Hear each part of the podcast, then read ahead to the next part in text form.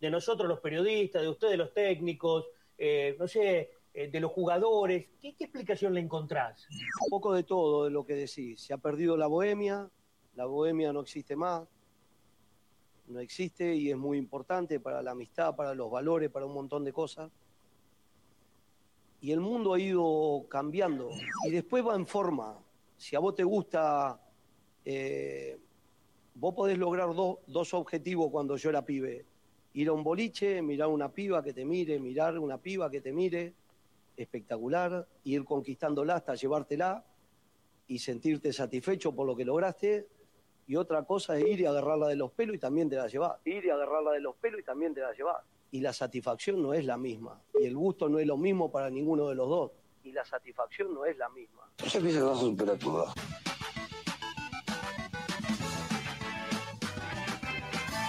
No se entendió. Sí, lo que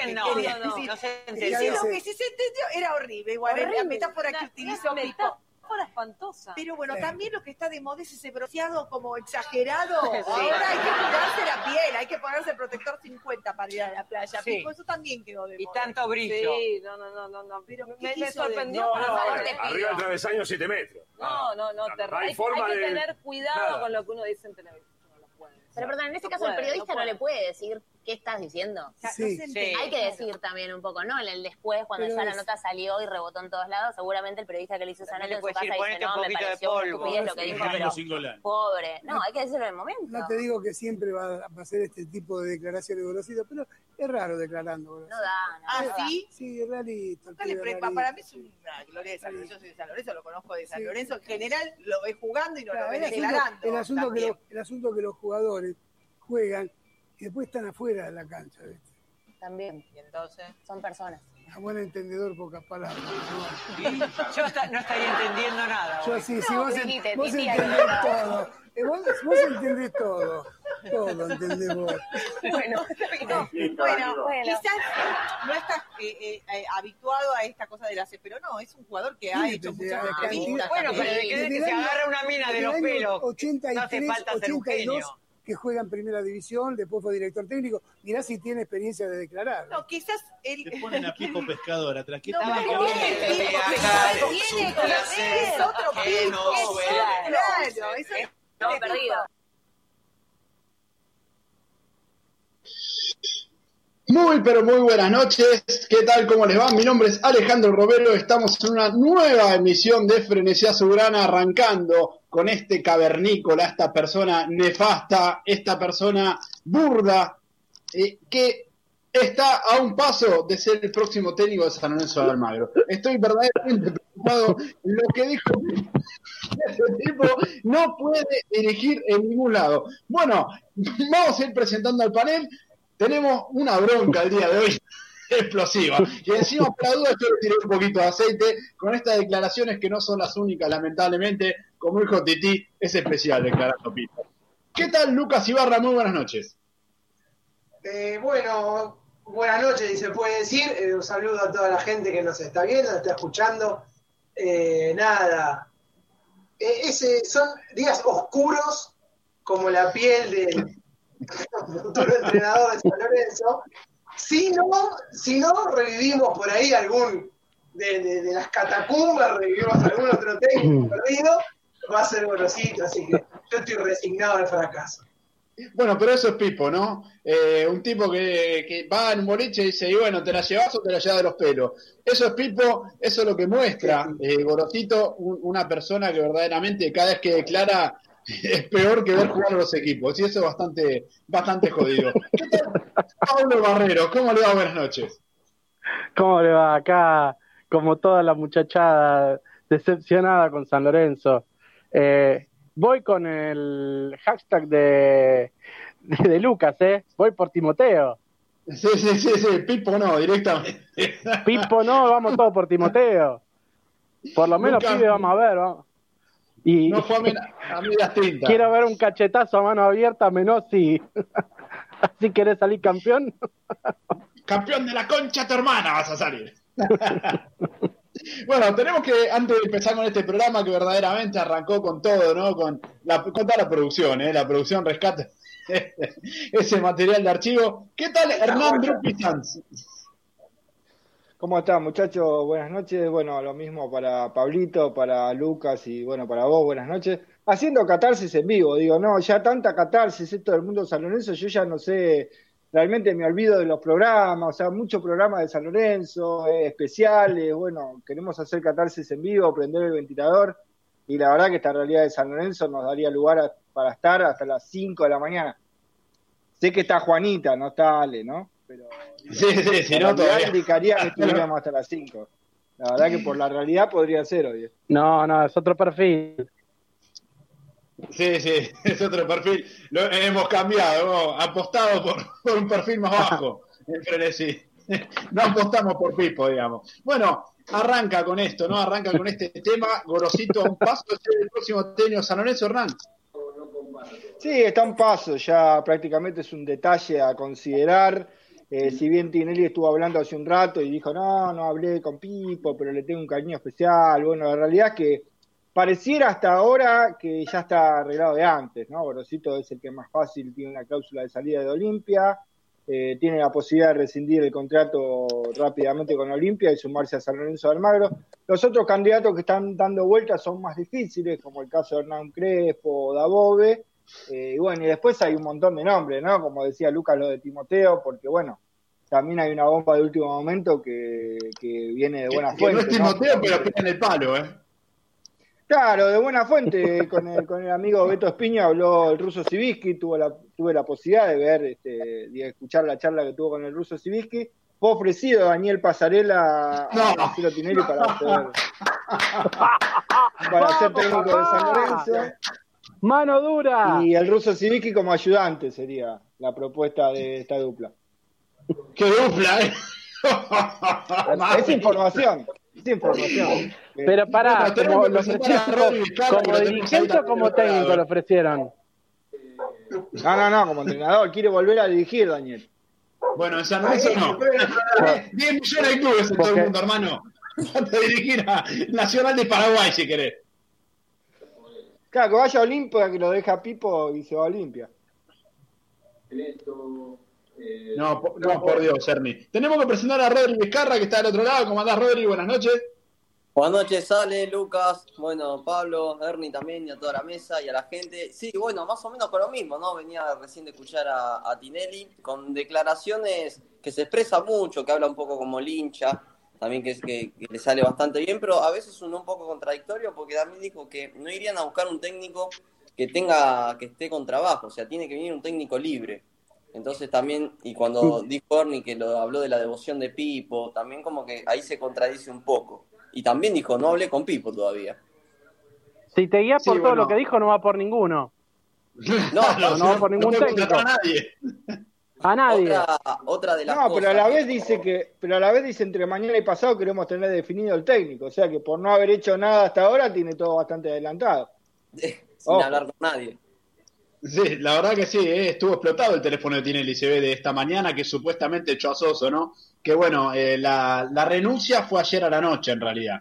Lo que pasa que el clima estaba bastante caliente, no querían tirarle más leña al fuego, como se dice, pero la renuncia estaba puesta ayer a la noche. Y ahora hay otra de las cosas, que es lo que hablábamos siempre del grupo, lo caldeado que está un vestuario donde... Pregunta. Yo hablé con alguien y me dijo esto, y del otro lado dice, no, yo hablé con uno de los pibes y la verdad que nada que ver. Entonces, ahí se basa un poco el parámetro de a quién le crees y a quién no. En la entrevista dijo que iba a pedir un informe. ¿Qué lo va a hacer, Sosso? Me gustaría leer ese informe. Digo, algún jugador, andás a ver. Me gusta la renuncia de Sosso, ¿no? Porque es una renuncia en la cual le van a pagar hasta el 2022. O sea, medio extraño, ¿no? Es una renuncia medio rara. Yo también quiero renunciar así. Claro. En todo el año. $1.600.000 entonces? No, me está jodiendo. No, nos vamos, ¿eh? Cerramos el programa, nos vamos acá y vuelvo con Pipo, ¿eh? ¿Cuánto, Rodri? $1.300.000 se va a llevar. Es el total de contrato firmado por 2 años, es ese, $1.600.000. El contrato por 2 años. Para que ponga a Pipo de nuevo. Por lo menos. ¿En serio me está diciendo que Pipo te puede hacer un stand-up? Ahí claro, 800.000. $800.000 por año firmó Mariano Sosso en San Lorenzo, 2 años, 1.600.000. De lo cual estuvo desde marzo, que arrancó la pandemia, o sea que estuvo 7 meses que trabajó por Zoom, laburó 2 meses, ganó 3 partidos y se llevó un palo 600. La verdad, loco, un fenómeno, un crack. Que siga la joda, ¿no? No puede ser, no puede ser. Yo lo dejo acá picante. ¿Ustedes cuánto piensan que va a ganar Gorosito? Porque Gorosito no va a ganar menos que Sosso, muchachos. Así que ya preparen la indignación de antemano. Vos decís, para mí sí va a ganar menos, ¿eh? No, no creo, ¿eh? Es un técnico que pensá que es como si traes Ortigosa, ¿no? Se viene arrastrando hace rato Gorosito por San Lorenzo. Lo viene pero boludo no es. Pero el tipo tiene un contrato en Paraguay, en dólares, tiene un contrato en Olimpia, en dólares. Tampoco te creas que se va a romper ese contrato en dólares con Olimpia si no le pagás lo mismo. Y acá el dólar es un poco complicado. Sí, también para tener en cuenta eso. Es más, yo la única esperanza que tengo es que no se pongan de acuerdo en los números. Es lo único, el único dato alentador que me diga, por favor, que no lo traigan. Es lo único que digo, bueno, por ahí, como está cobrando en dólares en Olimpia, no le cierra los números y se queda allá. El tema, Pablo, también pasa por el representante, ¿no? El representante de Gorosito, Hidalgo, que ha tenido grandes negocios en San Lorenzo y grandes negocios con Tinelli, me parece que puede acercar las partes también. Vuelve Hidalgo a Porto. Oh, sí. Vuelve Bota. Recordemos que Pipo Gorosito... Sí, no sería extraño don Gorosito, ¿eh? No, ya sé, por eso. No, por eso digo esto. Bota, digo que... Fernando, juegan todos. Juegan todos. Es más, fíjense, por ejemplo, Nico Navarro lo llevó a Tigre la primera vez, lo llevó a Tigre la segunda vez, y todos los jugadores que representan de la escudería de Hidalgo, es más, cuando fue a River, muchacho, porque hay gente que es un poco desmemoriada con Gorosito, cuando fue a River llevó a Omar Merlo de refuerzo. Omar Merlo, que era de la escudería de Hidalgo. Cuando Pipo estuvo en San Martín de San Juan, era una cantidad de jugadores de Hidalgo, estaban todos en San Martín de San Juan, no sé si se acuerdan. Ahí fue cuando habló Caruso también, en ese momento, que Caruso había dicho que será una sucesión de técnicos que van a los mismos equipos por un representante. Exacto, bueno, en eso... Si no me equivoco, sí. Ale, si no me equivoco, muchacho, es la dupla Hidalgo con este muchacho Hernán Berman también, que es como casi una sociedad, porque van todos los mismos jugadores... y los mismos técnicos. Cuando lees Gorosito es un poquito más complejo todavía, Lucas, porque sabés que, por ejemplo, Hidalgo trabajó, y esto no es un secreto, Hidalgo trabajaba en una empresa que llamaba HAZ, H-A-Z, que era Hidalgo, Arribas, Gustavo Arribas y Pina Sahabi, ¿se acuerdan? Pina Sahabi era el que representaba a Carlos Tevez, que manejaba el grupo con Kia Sorciabán, estaba metido en todo eso, en el grupo Locarno. Sí, entonces, bueno. Exacto, igual, sí. Que había, ¿qué más? Que Higuaín, el Pipa Higuaín, no Federico, Gonzalo Higuaín, ¿se acuerdan que fue a Locarno supuestamente? Bueno, pero estaba la gente de River y Passarella estaban con eso también, o sea que, a ver, si no hay Gorosito en San Lorenzo, digo... Sí. Pensamos entonces en la opción de Daniel Passarella, digo, ¿Palazo o Garrotazo? ¿Cómo está San Lorenzo? Dios mío. O el Palazo o el Garrotazo. Ojo a Troglio también, porque Troglio también viene de ahí, Por el amor de Dios, Ernie. ¿Qué línea sigue San Lorenzo? Pero Troglio también es de Bergman, ¿o no? Qué hijos de puta. Es que te roben o que te maten, San Lorenzo. Es más, si no te acordás que le reclamaban que ponía Navarro. No sé si se acuerdan que reclamaba que ponía Navarro y que decía no. Yo los pongo por el nombre, dijo. Y pedían a Borín. Bueno, tenemos que hablar un poquito antes de lo que se viene, ¿no? Tenemos que hablar de lo que pasó ayer, que me parece que es algo que no nos podemos hacer los desentendidos tampoco. Me parece que lo que pasó ayer futbolísticamente fue lamentable, muchachos. Yo, verdaderamente, me paso viendo fútbol. Ayer Lucas me dijo algo muy acertado. Creo que ni en el partido del Tauro de Panamá que hemos pasado en algún programa de frenesí táctico veíamos las aberraciones tácticas que vimos el día de ayer. Lo de ayer fue una vergüenza, muchachos. Fue una vergüenza. Y verdaderamente caerle solamente a Sosso. Sí. Yo lo decía ayer en el grupo, que por ejemplo, cuando los médicos cometen un error haciendo una cirugía, se los denuncia por mala praxis, se les saca el carnet. Lo que hizo Sosso ayer fue mala praxis, o sea, deberían sacarle el carnet de técnico. Lo que hizo fue impresentable.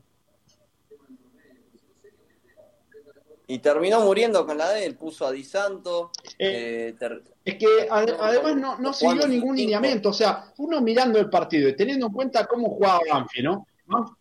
Banfield que jugó 4-1-4-1 con el chico Galopo, que era jugador libre de alguna manera, yendo a hacer los 2 contra 1 en las zonas de influencia, digamos. La pelota salía al lado del cuero, salía Galopo a ese lado. Entonces, Banfield le puso 4-1-4-1. Zona fuerte, zona de influencia, zona de volantes. ¿Qué hizo San Lorenzo cuando le metió el 2-1? Puso todo delanteros. Empezó a hacer cambios por delanteros. A ver, y si vos tenés tantos jugadores adelante en la línea de la pelota, Banfield iba ganando. Ayer cité a Menotti en la transmisión. Menotti decía que para ocupar un espacio primero tenés que liberarlo. Entonces, ¿cómo iba a liberar San Lorenzo un espacio si los tenía todo ocupado con sus propios delanteros? A ver, San Lorenzo necesitaba generar espacios y no iba a poder. ¿Por qué? Porque tenía 7 jugadores delante de la línea de pelota. Fue un manotazo ahogado. Encima, teniendo en cuenta que San Lorenzo no tiene grandes cabeceadores, lo que hizo San Lorenzo ayer, lo que hizo Sosso en realidad ayer, me parece que fue, como dice Pablo, para retirarle el carné. Verdaderamente fue una aberración lo que hizo ayer. Y es más, suspendió la conferencia de prensa, menos mal, porque ¿cómo hacía para explicar eso? Pero eso pasa siempre que se va técnico, ¿vale? Pasó con Pizzi, con Almirón, en la conferencia de prensa. Yo lo de ayer, muchachos, no lo vi ni con azar. Pero verdaderamente, ¿cómo hacía para explicar eso? Fue inentendible lo que hizo. 3-0-7. Terminó parado 3-0-7 San Lorenzo. Cuando estaba perdiendo 1-0. Un planteo suicida inentendible. Pero inentendible lo que hizo. Yo en serio no lo vi nunca. Sí. Ahora, aparte... No, verdaderamente no. Lo sacás a Oscar Romero porque estás encaprichado, porque te dijeron que tenían que meter a Matías Palacio y lo hacés jugar de volante de contención. O sea, lo prendés fuego al pibe. En el primer partido que tiene de titular lo prendés fuego. Sos un hijo de puta, porque otra palabra no te cabe. Al lateral izquierdo también lo prendió fuego. Porque el esquema inicial de San Lorenzo era un 4-1-4-1 en el que bajaba por su punta era Ángel Romero y todo el tiempo le hicieron el 2-1 al pibe Fernández y comió un pesto bárbaro de cuero. O sea que lo mandaste al muere el pibe en su primer partido en primera en lugar de ponerle a alguien que le doble la marca. Lo que hizo ayer, ¿no? Vamos a hablar siempre con fundamento. Para generar situaciones de gol, primero las tenés que gestar. O sea, no podés patear al arco sin gestar la situación. O sea, no hay manera. No podés patear de mitad de cancha todos los tiros y generar peligro.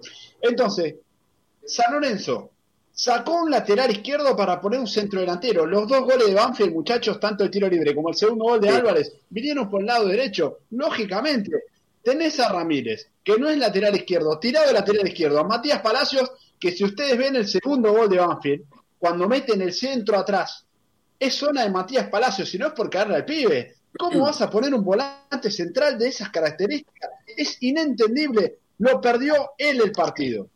Y otra de las cosas, sale siempre lo mismo con las pelotas cruzadas. Lo perdió él el partido. Es que, a ver, Rodri, si vos mirás los partidos anteriores, vos mirás, se sumó el Che. ¿Cómo le va, señor Guevara? Buenas noches. Perdón, me dijeron que este era el grupo de autoayuda, ¿puede ser?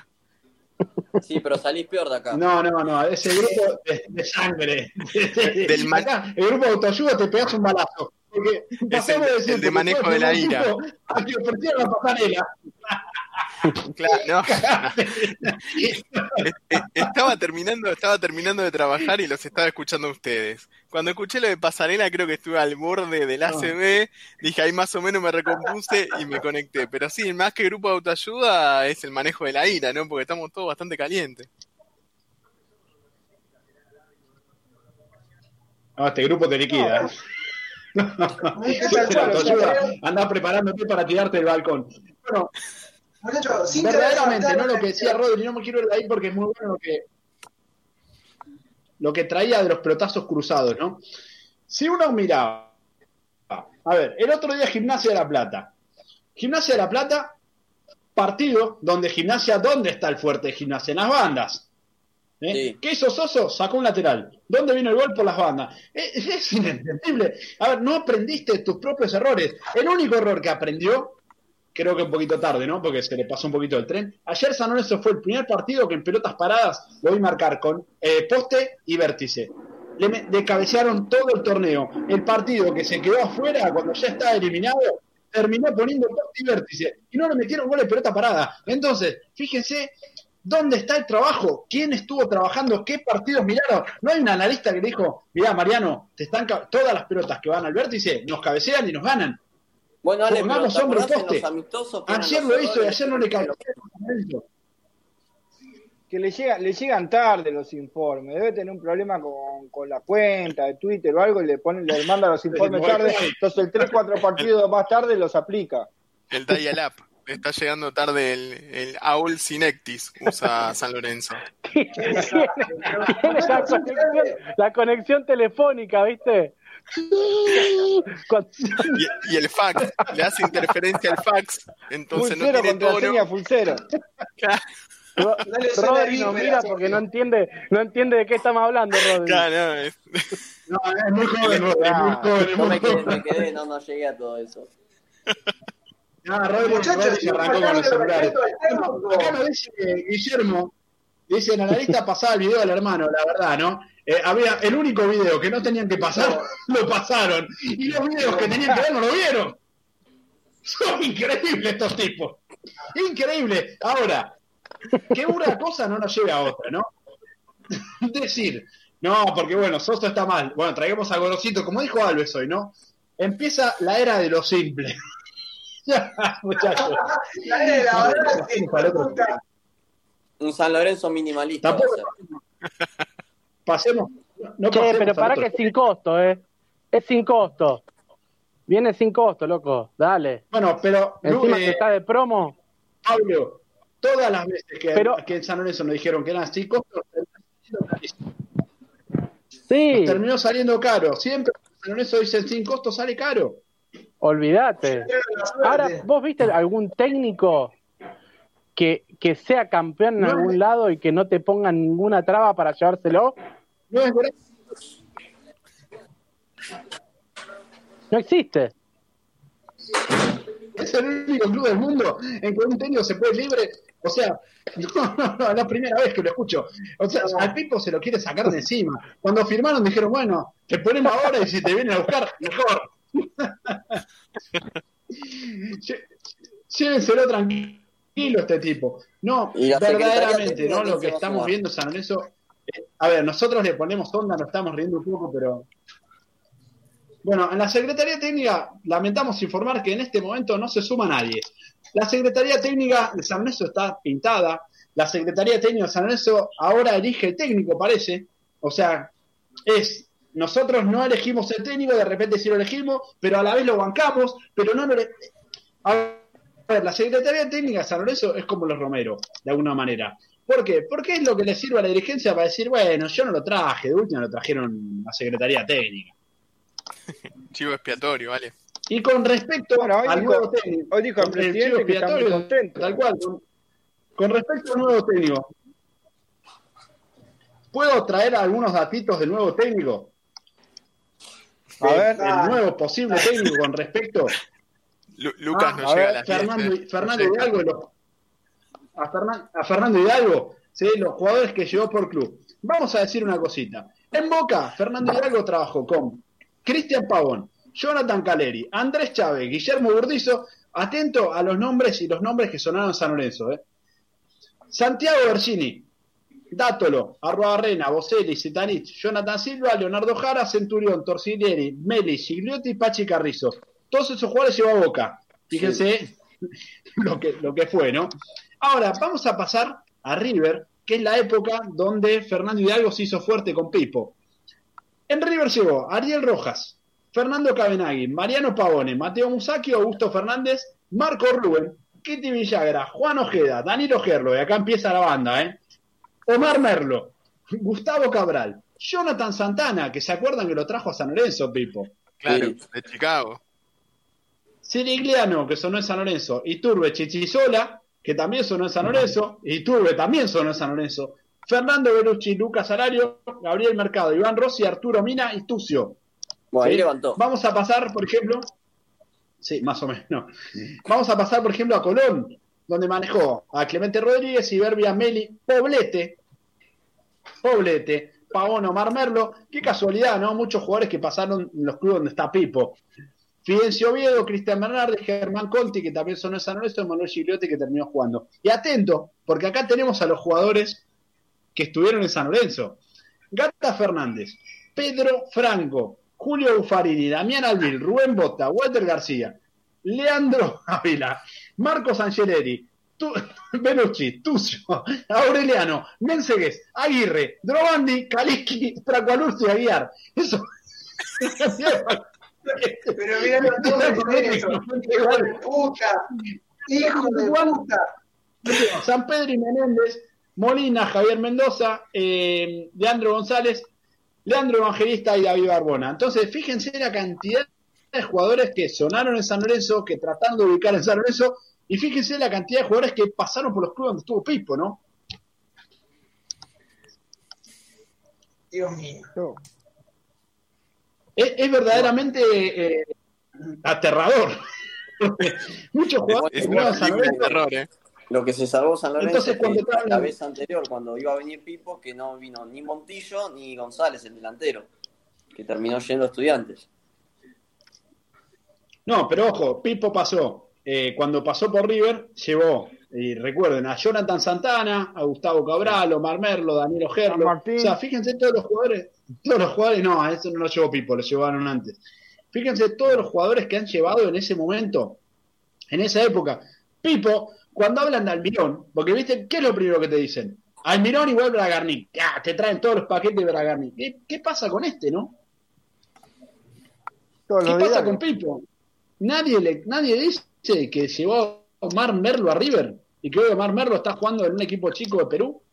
Nadie dice que a nosotros Hidalgo nos metió a Drobandi, nos metió a Aureliano Torres, a Kaliski, a Colurcio, a Pedro Franco, a Botta.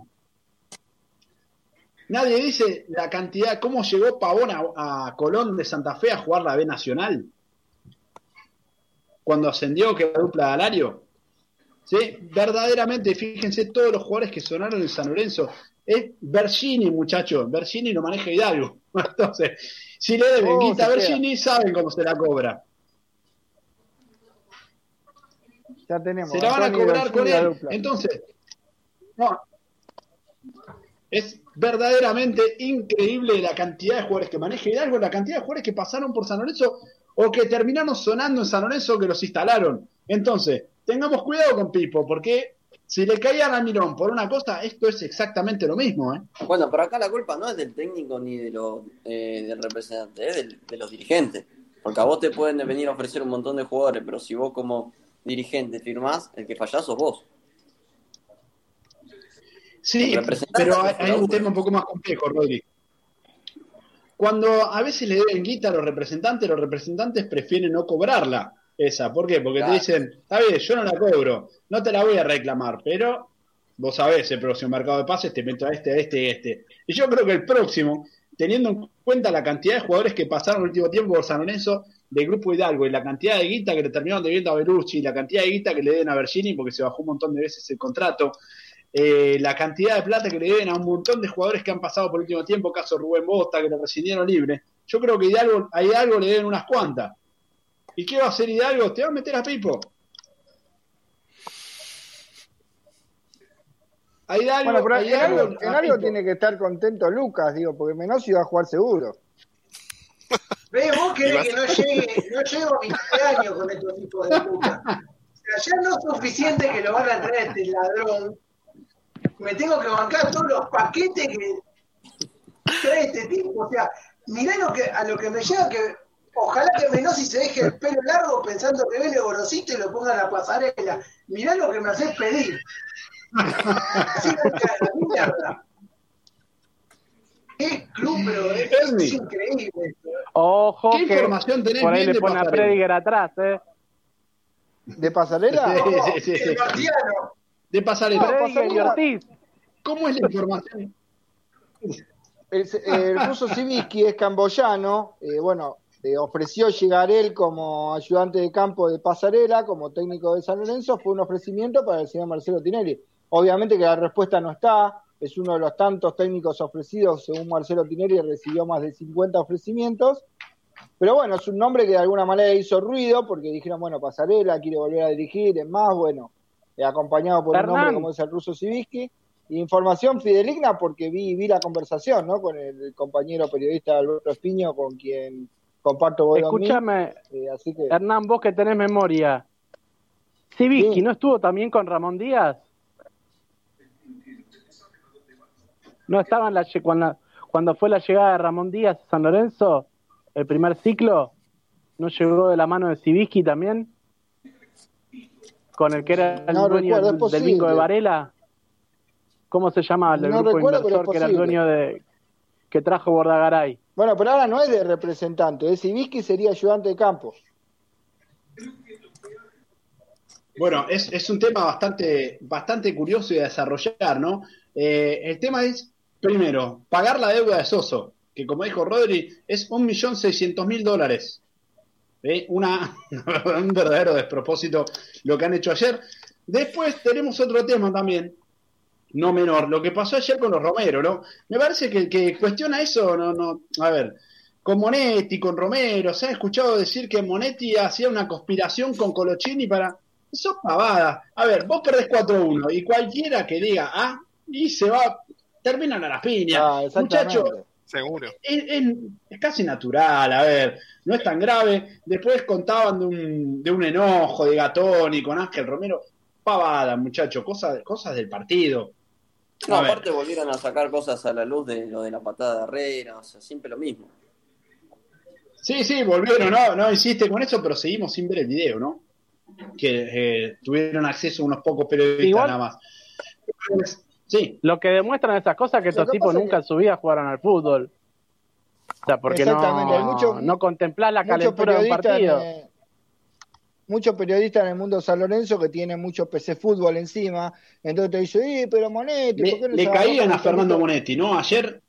Claro, ¿por qué no se agarró con el Torito Rodríguez cuando lo expulsaron? ¿O por qué no se agarra con Salazar? ¿Por qué se agarra con Oscar? Bueno, la realidad, gente, que el vestuario está caliente, posiblemente Monetti dijo algo y el que le contestó fue Ángel o Oscar, y no le contestó Menossi, ni le contestó Torito Rodríguez, que se quedaron callados. Entonces, por ahí está el tema, ¿no? En el vestuario, una palabra de más termina, explotando en una discusión, y de repente no está mal, porque muchas veces desde una discusión en el vestuario, y desde una agarrarse a trompada, y Ale me va a entender...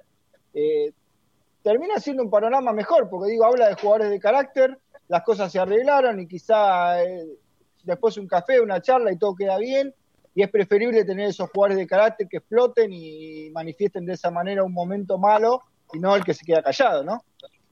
Seguro, que les moleste perder, que les mueva algo. En todos los planteles donde estuve, tanto en juveniles como en primera, acá o afuera, siempre, todos los años vi una agarrada a piñas en todos los planteles. Estuve en varios países, en varias provincias. Muchachos, es natural. Pasan esas cosas en un 4-1. Jugás un torneo de amigos y te agarrás a trompar con tu amigo y después saliste y queda ahí. O sea, es natural y es normal porque te mueve las ganas, las ansias de ganar. Y si perdiste, querés volver a jugar enseguida para dar vuelta a la historia. Es lo más natural del mundo. El tema acá es como ya nos ha pasado en otros capítulos anteriores, los Romeros son el chivo expiatorio. Acá no se hace, ni siquiera se hizo foco en el técnico. O sea, salieron a vender esta pantalla de humo de la pelea de los Romeros para desviar el foco de atención y son siempre los mismos. El niño rata, ya sabemos quiénes son. Son siempre pegarle a los Romeros para desviar el foco de atención. Bueno, pero si a vos te dicen, me cuentan desde adentro, que entonces el problema está adentro. Y eso estuvo desde el primer momento. Exacto, estuvo adentro. Seguro. Muchachos, pero esto es una realidad también. Es más, porque volvió a fracasar un técnico en San Lorenzo. San Lorenzo es el único equipo de los 5 grandes y uno de los pocos del fútbol argentino que no presentó el balance, y tenemos una deuda aproximada de $41 millones. Obvio que van a desviar el foco, porque si tienen que hablar de los dirigentes, uno casi está en la situación de pedir que vayan a elecciones anticipadas, porque es un descalabro San Lorenzo. Entonces tienen que agarrarse con los romeros. Se van los romeros y no sé dónde van a apuntar los focos, porque pareciera que los problemas económicos del club son culpa de Ángel y Oscar. Están tal cual, locos. Lucas. Coincido con vos, O sea, si los romeros tienen alguna posibilidad de quedarse, es por eso, es porque son el chivo expiatorio, Lucas, de los dirigentes. ¿Y no crees que es una maniobra? ¿No es una maniobra de desgaste, muchachos? Una maniobra de los desgastando. Porque, a ver, si la dirigencia toma la medida de rescindir el contrato de los romeros, la gente los mata. Sí. ¿Cuál es la única manera en que se vayan los romeros? En bajar los contratos solos, que son altos, no los pueden pagar. La única manera es que se vayan solos. A ver, está bien, pero acá también si la dirigencia rescinde el contrato de los romeros, los matan, muchachos, hoy. La maniobra de desgaste es contra Monetti, que es el que los trajo, el que los banca. Sí, yo no sé si es contra Monetti, me parece que el tema es, a ver, si no quisieran a Monetti le hubiesen pegado un bolón en el culo. Me parece que el tema es contra dos jugadores que cobran mucho, que San Lorenzo no les puede pagar y que no los puede echar, porque si los echa los matan. ¿Cómo haces para sacarte dos jugadores encima? No les puedes pagar. Y Ale, hay otro punto, importante, que no tenés competiciones, no tenés Copa Libertadores. O sea, que el ingreso de plata es totalmente distinto también. O sea, Otro punto en cuestión va a ser también el tema de Monetti, otro contrato caro. Pero claro, Monetti supuestamente tiene una cláusula de rescisión de Europa. Entonces te van a decir, pero ejecutaron la cláusula de rescisión y se fue a Europa Monetti. El que se quiso ir fue Monetti. Esa va a ser otra de la dirigencia, ¿eh? Otra jugada maestra que tiene Marcelo Tinelli, que hoy, por ejemplo, declara, entre otras cosas, voy a hablar con cada uno de los jugadores. El que se quiera quedar con San Lorenzo, bienvenido, y el que se quiera ir, acá no tiene lugar. Fantástico, entonces Bergini se va a quedar, Menossi se va a quedar, vas a armar un equipo bárbaro con esa hipótesis, porque vas a dejar solo a los que se quieran quedar. O sea que está fantástico lo que piensa el presidente, que se dedique a gestionar, por favor, y que no se dedique más a hablar de fútbol, porque tiene cada consideración, es brillante, que la verdad que... No se puede gestionar el club como si fuera el Ravi Shankar. Él hace el que se quiera quedar, que se vaya, lo que sucede conviene y todas estas pelotudeces. No se puede manejar un club de fútbol en serio, porque nos vamos al descenso. Es que, es una tontería eso. ¿Cómo no se va a querer quedar Bergini? Claro, sí, yo me quiero quedar, te va a decir Bergini, pero así no armás un equipo, hermano. Y si viene el Pipo, que lo representa, capaz que termina jugando, Berni. Y termina jugando, sí, seguramente. Y capaz que si Cachilaria le cae bien, y algún otro que no sé, que le guste también tomar sol.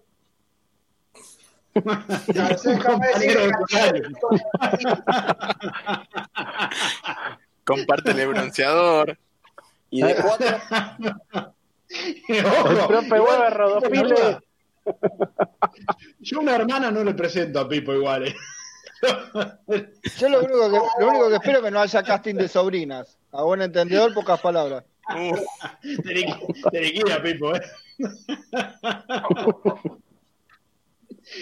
Si empieza a jugar Bergini, yo empiezo a mirar a los familiares, ¿eh? A ver si alguna está buena. hay que tener cuidado, Pipo te la baja enseguida. Bueno, pero verdaderamente, ¿no? Es risueño, pero es triste el presente de San Lorenzo. Un San Lorenzo que primero en la cancha se arrastra, que tiene jugadores de bajísimo nivel, que ayer Banfield le mostró. A ver, yo ayer lo decía en la transmisión.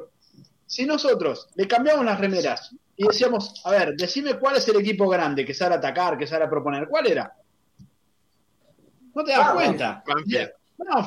Era el equipo que salió a proponer. San Lorenzo no salió a proponer nada, ¿sí? Me parece que la única propuesta que tenía San Lorenzo con Sosso era la dialéctica. Pero yo no sé, y Ernie, me gustaría que me desburres en esto, si es una cuestión de Sosso o si es una cuestión de que al plantel no le convenía de alguna manera jugar de esa manera tan expuestos. ¿Pero qué le conviene? ¿Hace cuatro técnicos no le convienen al plantel? No. Bueno, ese es un tema también, ¿no?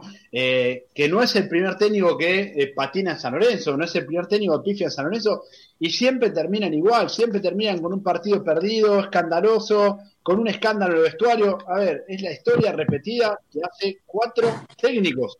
Ha pasado con los Romeros, sí, que supuestamente le habían dicho a Monarris, cambio feo, y después salió Monarris, que no tenía ninguna obligación, y dijo, no pasó nada, está todo bien. Igual yo eso lo tomo con pinzas también, lo de Monarris.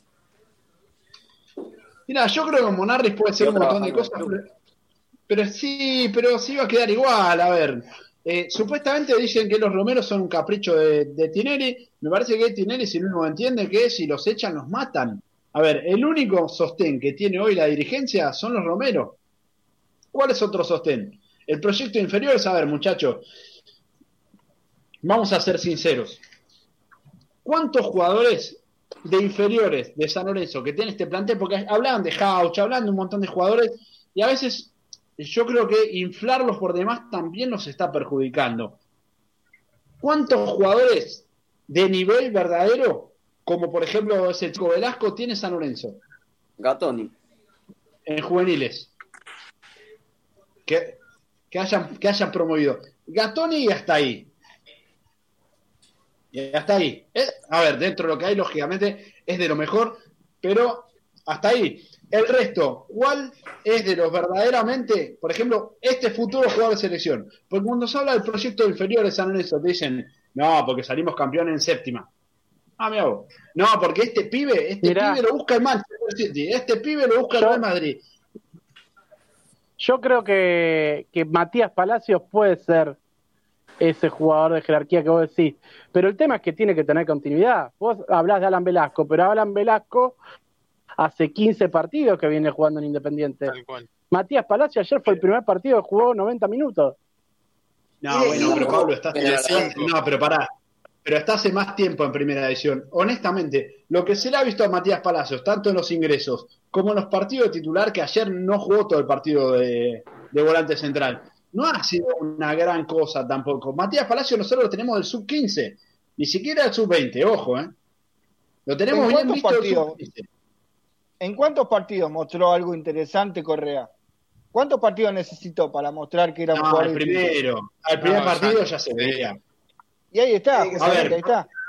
Sí. Pero a eso voy, digo, a jugadores de verdadero nivel de selección, de verdadera proyección en Europa, como por ejemplo Velasco. El otro día Velasco le enganchó en una baldosa y la clavó en el ángulo con un remate de media distancia. A ver, sí, eso es un animal. No se ve, no se le ve a Jauch eso que se decía, este pibe buscó el Manchester City. Realmente no se le ven grandes cosas, y no son pibes que recién debutan.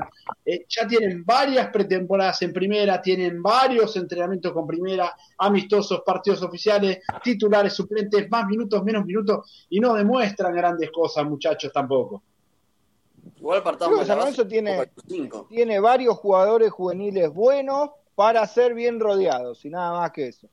Buenos de primera división, pero bueno, no hay que tampoco sobreestimar la calidad de los jugadores de inferiores San Lorenzo, porque a ver, si no el proyecto de inferiores queda trunco. Vélez pone chicos y los pibes que debutan en primera de Vélez entran y rinden. Central pone chicos, entran y rinden. Lanús pone chicos, entran y rinden. Banfield pone chicos, entran y rinden. River pone chicos, entran y rinden. Boca el otro día tuvo un debut del pibe Barrera, y no hay que esperar los 15 partidos, muchachos. A ver, 15 partidos en primera división es una eternidad a veces. Bueno, pero Ale, no es que te quiera contradecir, bien, pero Ale, pero también el contexto del equipo también. Claro, el contexto donde están metidos. Vos pensás que el que debuta en River ya tiene una estructura armada de hace años, el que debuta en Boca, Russo ya sabe a lo que juega. ¿Acaso y el que debuta? Pero pará, sí, pero el que debuta en Rosario Central o en Independiente o en Banfield. Bueno, pero no hay un contexto bueno. Pero Ale, vos pensás que, vamos al hecho, a Matías Palacio lo escondió Sosso todo el torneo. Lo tiró el partido anterior en un minuto 43 y ahora lo hizo jugar el otro día para que le salve las papas. Así es muy difícil también. Si es bueno, yo te entiendo, si es bueno la tiene que romper. pero seamos buenos, no está bien rodeado el pibe, no es el mejor, la mejor oportunidad para mostrarse también, ¿no? Por eso van a la selección y después la rompen. No, hay cosas que también coincido. Por ejemplo, para mí, Fran Flores, sin ser un jugador de un nivel extraordinario, me parece que tiene condiciones, y si el otro día lo ponían de 4, lo podían quemar, eso también es real. Ojo que a veces el momento, seguro, las posiciones de los jugadores tiene que ver. Pero tampoco es, digamos, Franco Baresi. Es un jugador con buenas prestaciones. El que es verdaderamente bueno entra y se impone. Thiago Almada, el debut, entró y se impuso. Ayer entró un chico central, entró y metió el gol. Sí. A ver, los chicos que debutan en Lanús, por ejemplo, que Pablo lo tiene cercano por la amistad con Subeldía. ¿Qué pasa con los chicos que debutan en Lanús? ¿Cuántos los esperan? Entran y rinden. El contexto, todo lo que quiera. Pero los chicos piden la pelota. Y cuando entran, rinden. Los pibes que entraban en Vélez, que a ver, Vélez era un desconcierto también en un momento. Entraban y rendían. Está bien, Ale, pero vos hablás de Lanús, y Lanús trabaja desde abajo también para que esos pibes que llegan a primera lleguen consolidados. Pasa lo mismo. Ahí es donde quiero llegar. ¿Dónde está? Porque a ver, San Lorenzo se vendió un gran proyecto inferiores, ¿no? Decía, no, el proyecto inferiores que estamos llevando a cabo es así, asá, asá, y vendieron una cantidad de humo con eso. Entonces es como que a la gente la tenían todo el tiempo engatusada, ¿no? La camada que viene. La camada que viene la rompe. Y después es la camada que viene. Y después es la camada que viene. Y pasan camadas. Le gustan chicos. Y la realidad es que están para jugar en primera y punto. A ver, no es el gran proyecto de inferiores que nos quieren vender. Partiendo de una cosa, partiendo de la infraestructura, muchachos. Pensemos en los clubes que estamos hablando. Lanús tiene 12 canchas en el predio. Vélez tiene un predio para divisiones inferiores. Boca hizo un predio con 12 canchas. River tiene un predio con 12 canchas. Rosario Central tiene un predio con 10 canchas. San Lorenzo tiene 2 canchas de sintético. Entonces, volvemos. Pero partiendo de la infraestructura, Ernie, volvemos a las declaraciones de Kuchunchoglu. Volvemos a las declaraciones de Kuchunchoglu cuando empezábamos en la pandemia en comparación con el ciclón, que nos decía que peleaban con una bayoneta a lo que era River y Boca. Y mucha gente le cayó, ¿eh? Pero a ver, muchachos. Pero dijo la realidad. Sí. Es una cuestión matemática, porque cuando te dicen, no, si es bueno el trabajo, no importa las canchas que tengan. Piensen ustedes. Tenemos 9 categorías, ¿sí? De novena división hasta cuarta, 6 categorías de novena división hasta cuarta división. Si tenés 2 canchas, ¿cuánto tiempo la usa cada uno? Es matemática pura en cantidad de tiempo de trabajo. A ver, nosotros van al gimnasio. San Lorenzo también, cuando fue la camada de Correa y Piatti, también se hablaba de que surgieron de las inferiores, que ahí se vino otra nueva camada, pero fueron Correa y Villalba y nada más, pues ni la bomba Navarro somos ahí. Fueron 2 jugadores. Exacto. Sí. Perfecto. Entonces, muy buen ejemplo. Obviamente, en un club grande los pibes te van a probar. 10 años. No, más. No, yo creo que es un poquito más. No, pero a ver, fíjate. Yo, la última camada que recuerdo así que fue la cicloneta, la verdadera, la que de Mariani, que ahí sí salieron un montón que se consolidaron en primera. Pero así todo, sin Pablo, ser crack. Pensaba, Pablo. Solamente en un jugador yo vi lo mismo de Correa, que fue en Romagnoli. O sea, en tantos años que yo veo a San Lorenzo, lo vi en 2 jugadores solos. Que entraron y generaron que podían ser algo distinto, que es Romagnoli y Correa. No, pero Berni, ojo, pensemos una cosa también. Vamos a ese momento, Pablo, de la cicloneta. Pensemos el predio que tenía Lanús hasta entonces, el predio que tenía Vélez, que lo estaba construyendo, ¿se acuerdan? Porque lo había construido, mandado a construir Bielsa. Sí. Pensemos que Boca solo tenía Casa Amarilla, que es muy escaso, alquilaba la Candela, que tiene 3 canchas. River no tenía la infraestructura que tiene ahora. Entonces, fíjense como a lo largo de todos estos años, todos los demás clubes fueron invirtiendo en infraestructura, fueron, como digo, la cantidad de horas disputadas de los chicos, desde esas camadas hasta hoy. Y hoy es muy difícil de alcanzar. Si San Lorenzo no invierte, en un momento Ale Marrero lo había planteado muy bien, de invertir en un predio en Ezeiza. Te decía, no, con este ya estamos bien. Verdaderamente no alcanza. Es muy escaso lo que tiene San Lorenzo a nivel estructura. Y Kuchunchoglu, cuando lo dijo, ¿qué terminó pasando? En vez de hacer una autocrítica, decir, che, no tendrá razón este tipo, ¿qué dijeron? No, nah, este es River, este cómo va a decir eso, que nosotros estamos a la altura, vos que River, la realidad es gallina, la realidad es que los chicos que debutan en Boca o River, Vélez, Lanús, Argentino Junior también, Argentino Junior en su predio hizo 8 canchas, era un predio que está a 10 cuadras de la cancha de San Lorenzo, que tenía una sola auxiliar, lo sé desde adentro porque jugué ahí, tenía una sola auxiliar. ¿Dónde estaba Pintita, no es? A la vuelta. A la vuelta de Pintita, sola, claro. A la vuelta de Pintita tenía una sola cancha auxiliar, tenía un espacio muy muy grande atrás con todas canchas de piedra. Argentino Junior, pasás hoy, tiene como 7 canchas ahí, más el predio de Moreno. Entonces, hasta defensa tiene mejor precio. Hasta bueno, defensa y justicia tiene. Espino también. Por eso te digo, pero a ver, todos los clubes invirtieron donde había que invertir. San Lorenzo espacio físico no tiene ahí, no tiene más espacio físico. ¿Qué se le va a hacer? En Ciudad Deportiva el espacio físico es limitado, no es un predio en Ezeiza que compraste 40 hectáreas. ¿Sabes hasta quién tiene más? Sale Aldo Civi. Sí. Aldo Civi hizo todo un predio ahí en el puerto de Mar del Plata, tiene como 5 canchas. Y está empezando a sacar jugadores. Está empezando a sacar jugadores Aldo Civi. Porque ahora ya sacó a lateral derecho que juega muy bien. Entonces, fíjense que todos los clubes están empezando a invertir en infraestructura, menos San Lorenzo. San Lorenzo con 2 canchas sintéticos nos vendieron que habían hecho el River Camp más o menos. Bueno, pero acá otra de las cuestiones también es que lo puntualizó Tinelli, dijo, yo estoy conforme con el trabajo de la Secretaría Técnica. Que yo no le veo ninguna virtud a la Secretaría Técnica. No encontraron un 5 en inferiores. Ese es otro tema. La Secretaría de Fútbol. ¿Sabés por qué le sirve la Secretaría Técnica, Rodri? Porque le sirve como chivo expiatorio. Porque él dice... Claro. En realidad él no quiere contratar ni a Dabove, ni a Crespo. Quiere contratar a Gorosito. Pero él dice, no, yo quise traer pero la Secretaría Técnica me dijo Gorosito, entonces apoyar a la Secretaría Técnica. Mentira. O sea, es un chivo expiatorio para la gente. A él le termina saliendo barato tener al Pipi Romagnoli con un sueldo que todo el tiempo nos preguntamos qué es lo que hace en San Lorenzo de Almagro. No por caerle al Pipi en sí, pero digo, cualquiera se pregunta y dice, ¿qué es lo que hace el Pipi? Bueno, pero a él le termina siendo redituable a Marcelo Tinelli, porque la gente le pega al Pipi, le pega al Beto, le pega a todo el mundo, y él siempre queda exonerado. Y en el plantel profesional pasa lo mismo, o son los roleros o es el técnico. Nunca es Marcelo Tinelli. Y la realidad es que no importa si sabe o no sabe de fútbol. El problema que tiene hoy el presidente de San Lorenzo de Almagro es que no sabe de gestión. No sabe de gestión. Todo ha sido como ha sido en el básquet. Poner plata, inyecciones económicas, traer plata de acá, traer plata de allá, traer jugadores representados por Braganí o el que sea. Y eso no es un modelo de gestión. Lo que tiene que cambiar San Lorenzo de Almagro es el modelo de gestión. Si no, acá viene Guardiola y fracasa.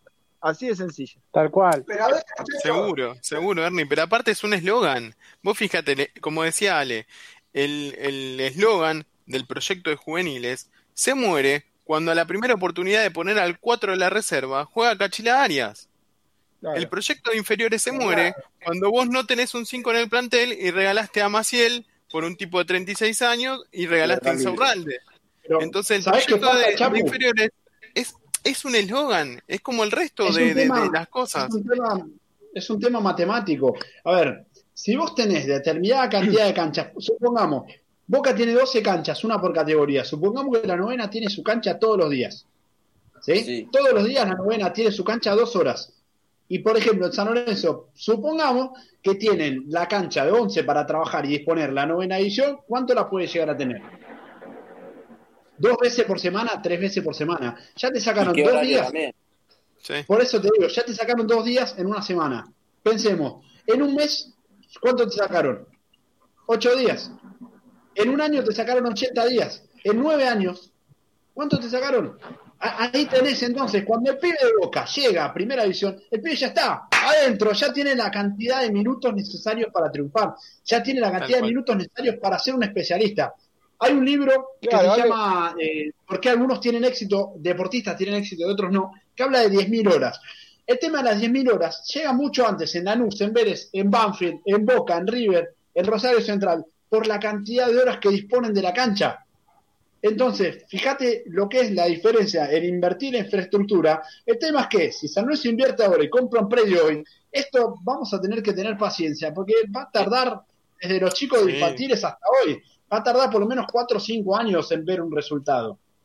El tema es que explicarlo más fácil, se inició. Para explicarlo más fácil para la gente, Ale, esto es como si ponerle, yo digo, bueno, pongo a un jugador a practicar penales, ¿no? Y vos, Chapu, practicás 10 penales y Luca practica 90. ¿Quién va a tener más efectividad después? Luca. Es así de sencillo. Sí. Bueno, exacto. Pero el claro ejemplo son los Romero. ¿Cuántos goles de tiro libre hicieron? ¿Cuánto hace que San Lorenzo no veía goles de tiro libre? Sí, tal cual. Y los dos. O sea, es más, vas hablando, ponele que Bellucci tuvo alguna etapa que clavó, claro, pero digo, sí, o sea, sí. Pero digo, los Romero te marcan, o sea, la diferencia de esto que por ahí los deja expuestos a los demás jugadores, en cuanto a que los tipos se quedaban pateando, se quedan pesando la comida, les molestaba.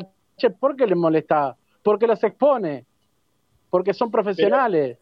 Pero, lo pensaba Pablo también. Quiero saber el promedio de edad de los chicos que debutan, los clubes que mencionamos antes, y el promedio de edad de los chicos que debutan en San Lorenzo, y que se consolidan, no que debutan, porque hacer debutar es fácil, que se consolidan en San Lorenzo. Peralta, Bauer, Alexander Díaz, ¿qué edad tienen? 20 o 21 años. 20 o 21 años, entonces sí, fíjense, sí. La especialización a los chicos, a San Lorenzo, les llegan cuando otros chicos ya están vendidos a Europa. Cuando ya el proceso de especialización ya lo superaron desde los 17 años. Fíjense, o sea, los chicos debutan. Sí, en Lanús se debuta De La Vega con 17, Bernabé con 17. Claro. Porque llegan antes a ser especialistas en eso. Entonces, llegan mucho antes, tienen un tiempo de promoción en primera, y ya cuando tienen 20, 21 años, que alcanzan también la madurez, no solamente deportiva, sino la madurez mental. Estos chicos están para jugar, rendir, y después todos los recambios. Porque pensemos en un chico como una inversión. Si vos no tenés a Bernabé en Lanús, no necesitás traer un lateral izquierdo. San Lorenzo necesita traer 4 laterales derechos, 6 laterales centrales. El otro día San Lorenzo puso 4 marcadores centrales en el banco. Bueno, Ale, también lo que decís vos, a los 21 años la Bessi ya estaba vendido a Europa. Exacto, la Bessi ya estaba vendido a Europa y había venido acá. Una vez que dejó libre Boca. Vivimos en una fantasía constante. Acá tenés un presidente de un club que no se hace cargo de una autocrítica, que dice, mirá, yo tenía apalabrado técnicamente que traigamos a Bernardi, porque viven en este, vivimos en este quilombo. San Lorenzo lamentablemente vive en una mentira y en una justificación de lo injustificable. Entonces, no hay un sinceramiento, no hay laburo. O sea, todo está mal. Entonces, esto de los juveniles es parte de todo ese proceso de hacer las cosas mal. Se hacen las cosas mal, desde el presidente hasta que barre. Por eso tenemos otros problemas. Pero es lo que decía Ernie, es el modelo de gestión, Lucas. Es el modelo de gestión. No se puede gestionar por celular, como hace el líder. No se puede gestionar por Instagram. Empata. Eso es una locura. Ayer, Lucas, vos lo viste. Ayer a las 2:30 de la mañana estábamos todos puteando, no podíamos dormir.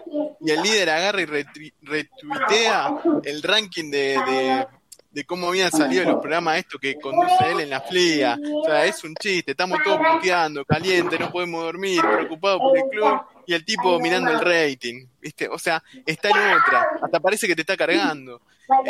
No se puede. San Lorenzo es muy grande para que se gestione a distancia, de home office. No se puede, es muy difícil. Tengo la frase, San Lorenzo está gestionado con un home office, porque es así, empatas en la casa. Hablando de la vuelta, boludo, empatas en la casa. Verdaderamente, se ve un club a la deriva, eso es San Lorenzo, empata de la casa. Hoy se ha hablado bastante de cambios en la Secretaría Técnica. No va a haber cambios en la Secretaría Técnica. Es más, quería sumar a alguien. Todavía para mí lo de sumar a alguien para tratar de salvar y que no haya lío, digamos. No van a sumar a nadie. Es la realidad. No van a sumar a nadie, no van a buscar a nadie. Lo único que quieren hacer es tratar de salvar a esta Secretaría Técnica que era el escudo de la dirigencia. Es el escudo. A ver, pero la Secretaría Técnica debería presentar un balance, debería hacer, che, nosotros este año hicimos esto. Que se haga público. Claro.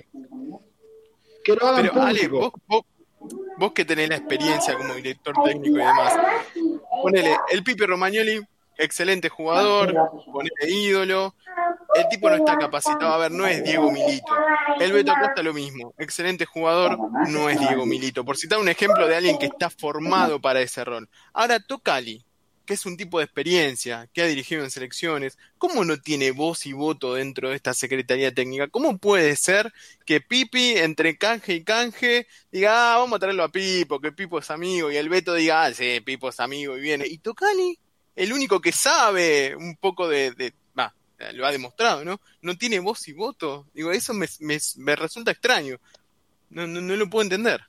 Pero yo no sé qué proyecto quiere San Lorenzo del club, digamos. Porque, por ejemplo, te dicen, no, porque no podés traer jugadores del ascenso, no podés traer jugadores a $2 para tratar de venderlos, porque así no funciona un club grande. Que yo sepa, el Porto y el Benfica trabajan así, y mal no les va. A ver, no estamos hablando de Guachipato, que emula el modelo del Porto.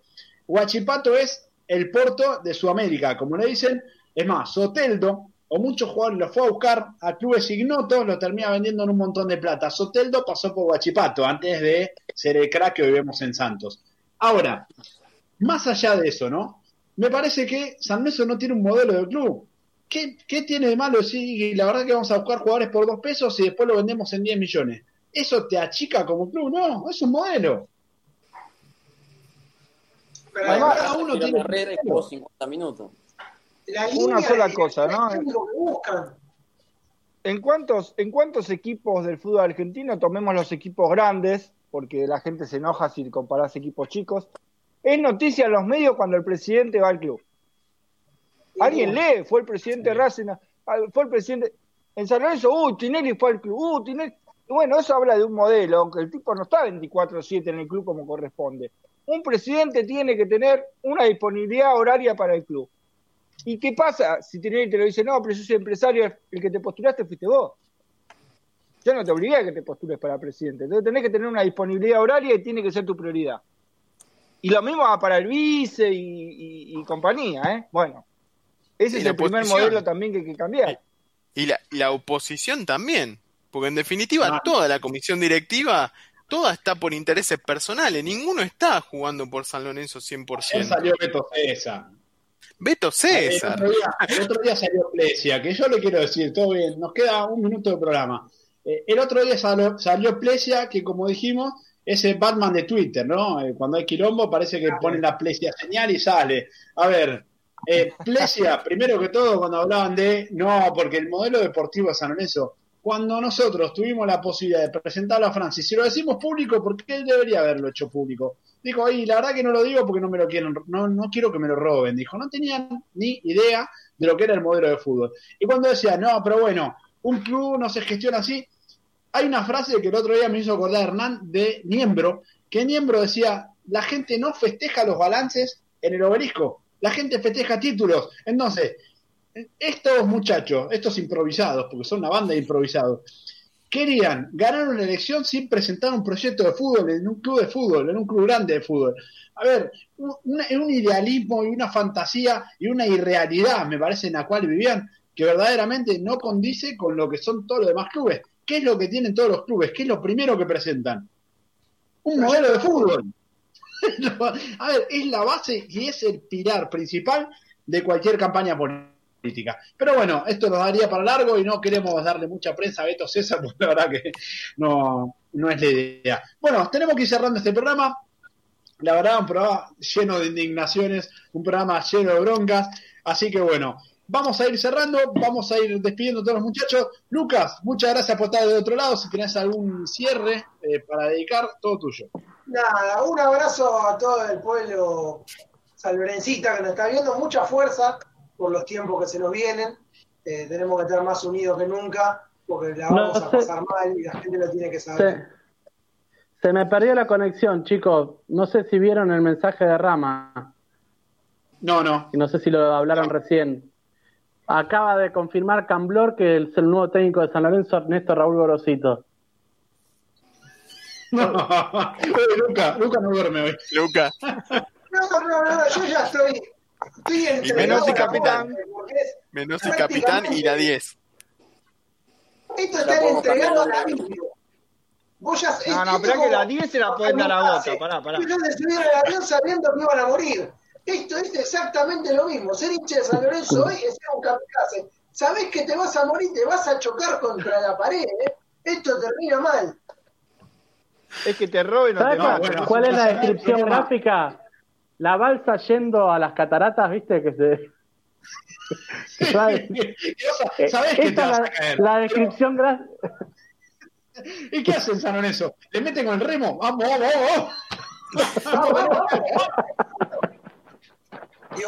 Apuntale ahí, ¿eh? Bueno, hoy hay una persona que escribe en Twitter habitualmente que me dejó riendo un rato porque decía: lo único bueno de la llegada de Pipo ahora es que en el 2021 no hay descenso. Por suerte, en el 2022, cuando haya descenso, ya se fue.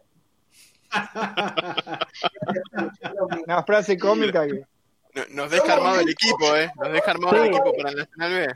Ahora, ¿sabés cuál es el problema? La acumulación. Porque vos venís, ya viene detonado físicamente el equipo. Y ahora le sumás a Gorosito, que es un tipo que va a tener, las prácticas van a ser de 40 minutos, 45. En el salario. Vamos a tener un plantel venís acumulando, o sea, para el 2022 con los descensos vas a tener un equipo que va a ir gateando en la cancha. Se está todo inventado, Pablo. Está todo inventado el entrenamiento, todo en el fútbol. Menos mal que Gorosito es técnico, no médico.